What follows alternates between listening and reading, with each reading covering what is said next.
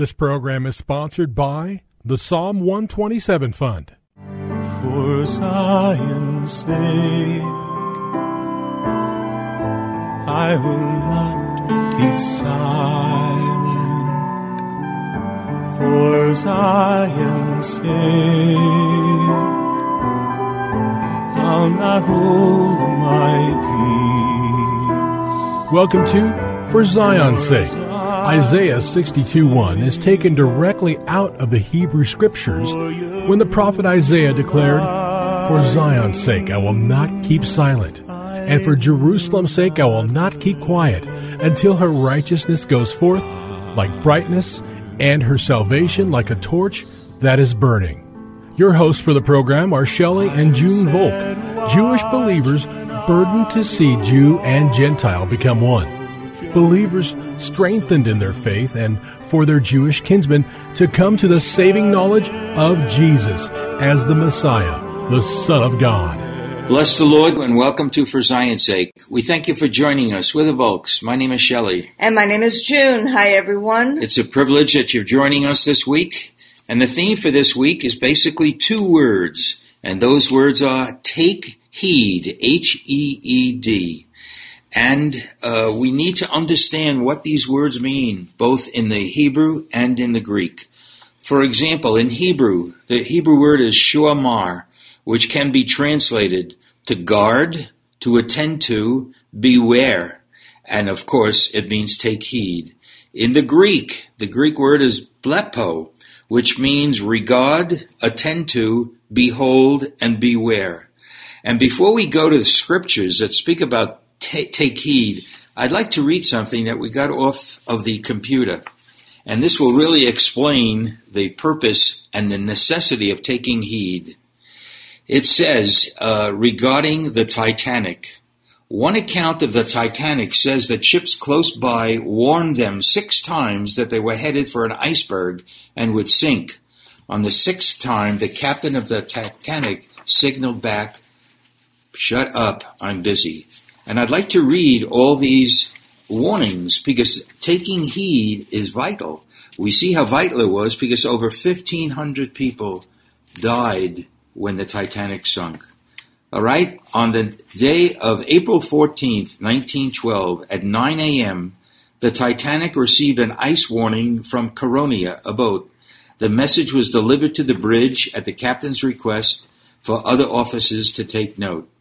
At 1:42 p.m., the Titanic received an ice warning from the Baltic.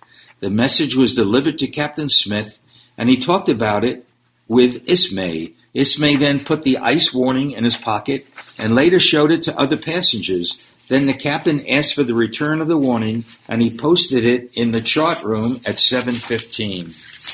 At 1:45 p.m., the Titanic received an ice warning from the America. This was really a private message overheard by the wireless operators and never made its way to the bridge. At 7:30 p.m., the Titanic received an ice warning from the Californian.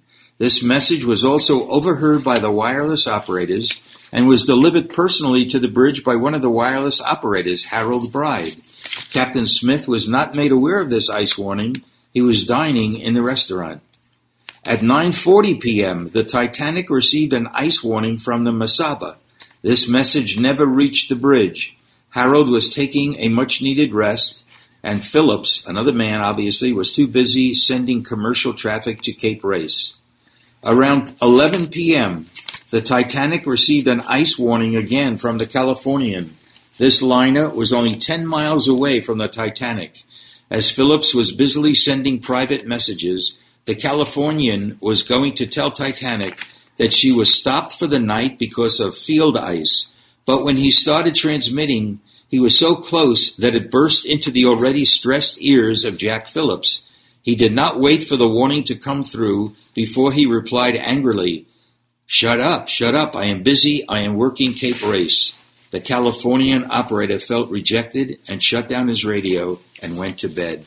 What a sad story it is, Junie. And we see what happens when we don't take heed. And to remember that the words take heed mean to guard, to beware, to regard, to act upon.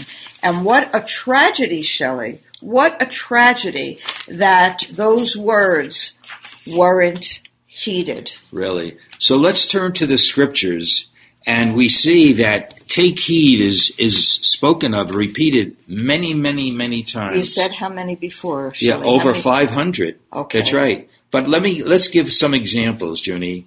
For examples, in Malachi two fifteen, it says, "Take heed to your spirit." And in Numbers 23:12 it says take heed to speak what the Lord gives you.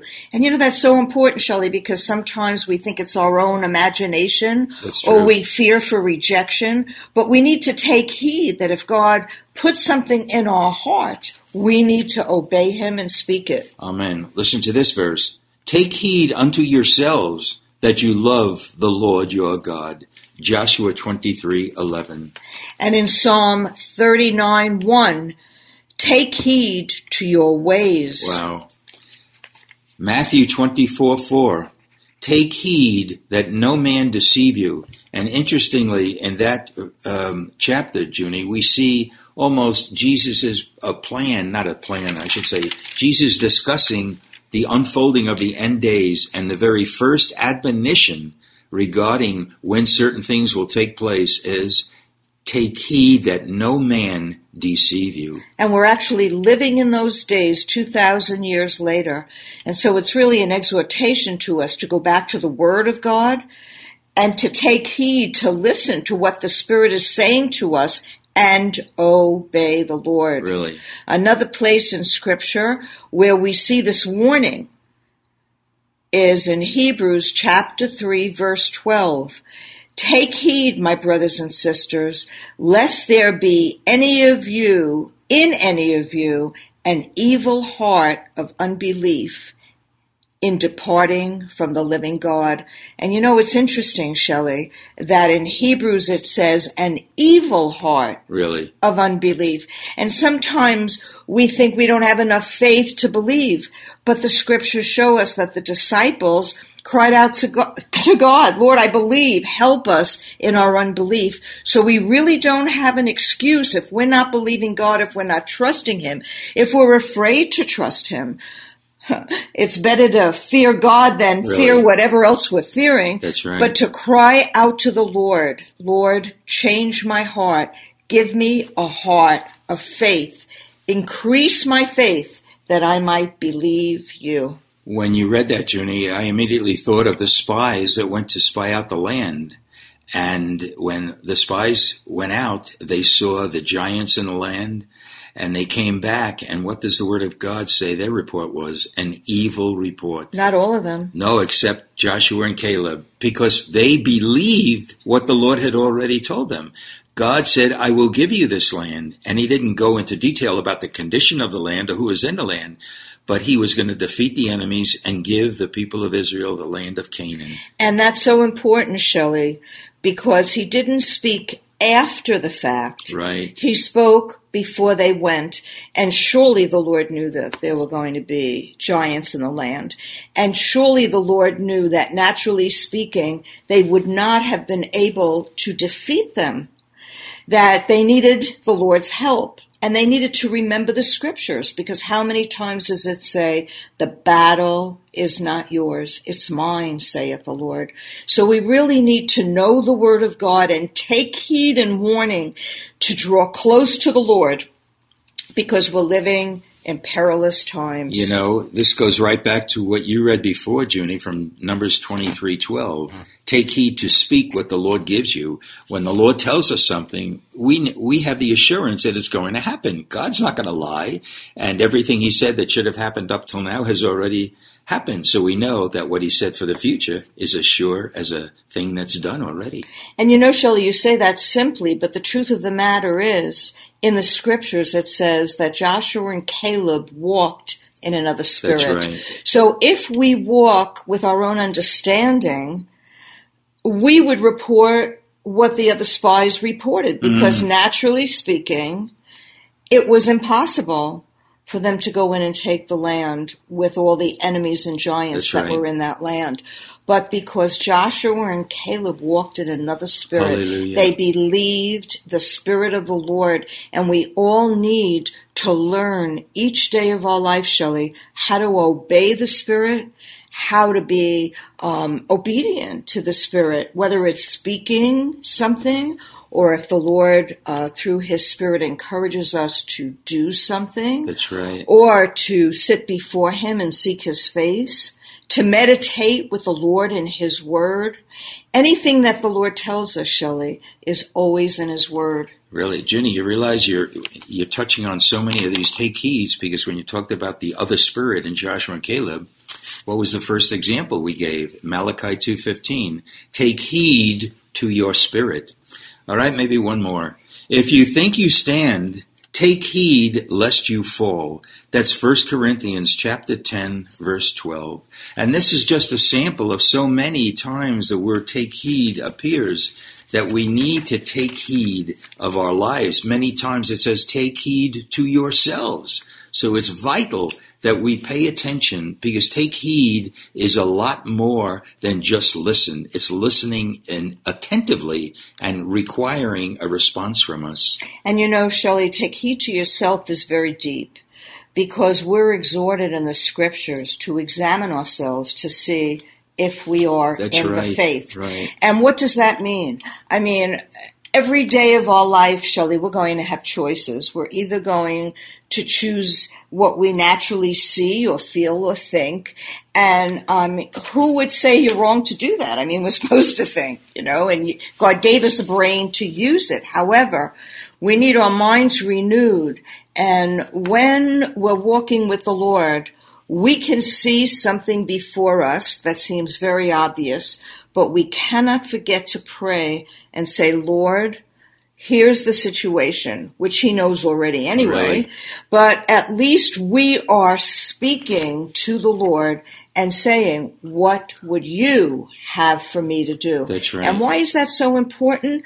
Because the scriptures warn us to take heed to ourselves. That's right. So are we living by what we see, think, or feel? Are we living by our own understanding? Are we living in our own intelligence? I mean, some of us have college degrees and, and some of us are called doctors mm-hmm. because we have a PhD degree. But you know, that doesn't impress the Lord. What impresses the Lord is when we take heed and understand that He loves us, He wants to guide us, He wants to lead us, and He wants to impart His life for us.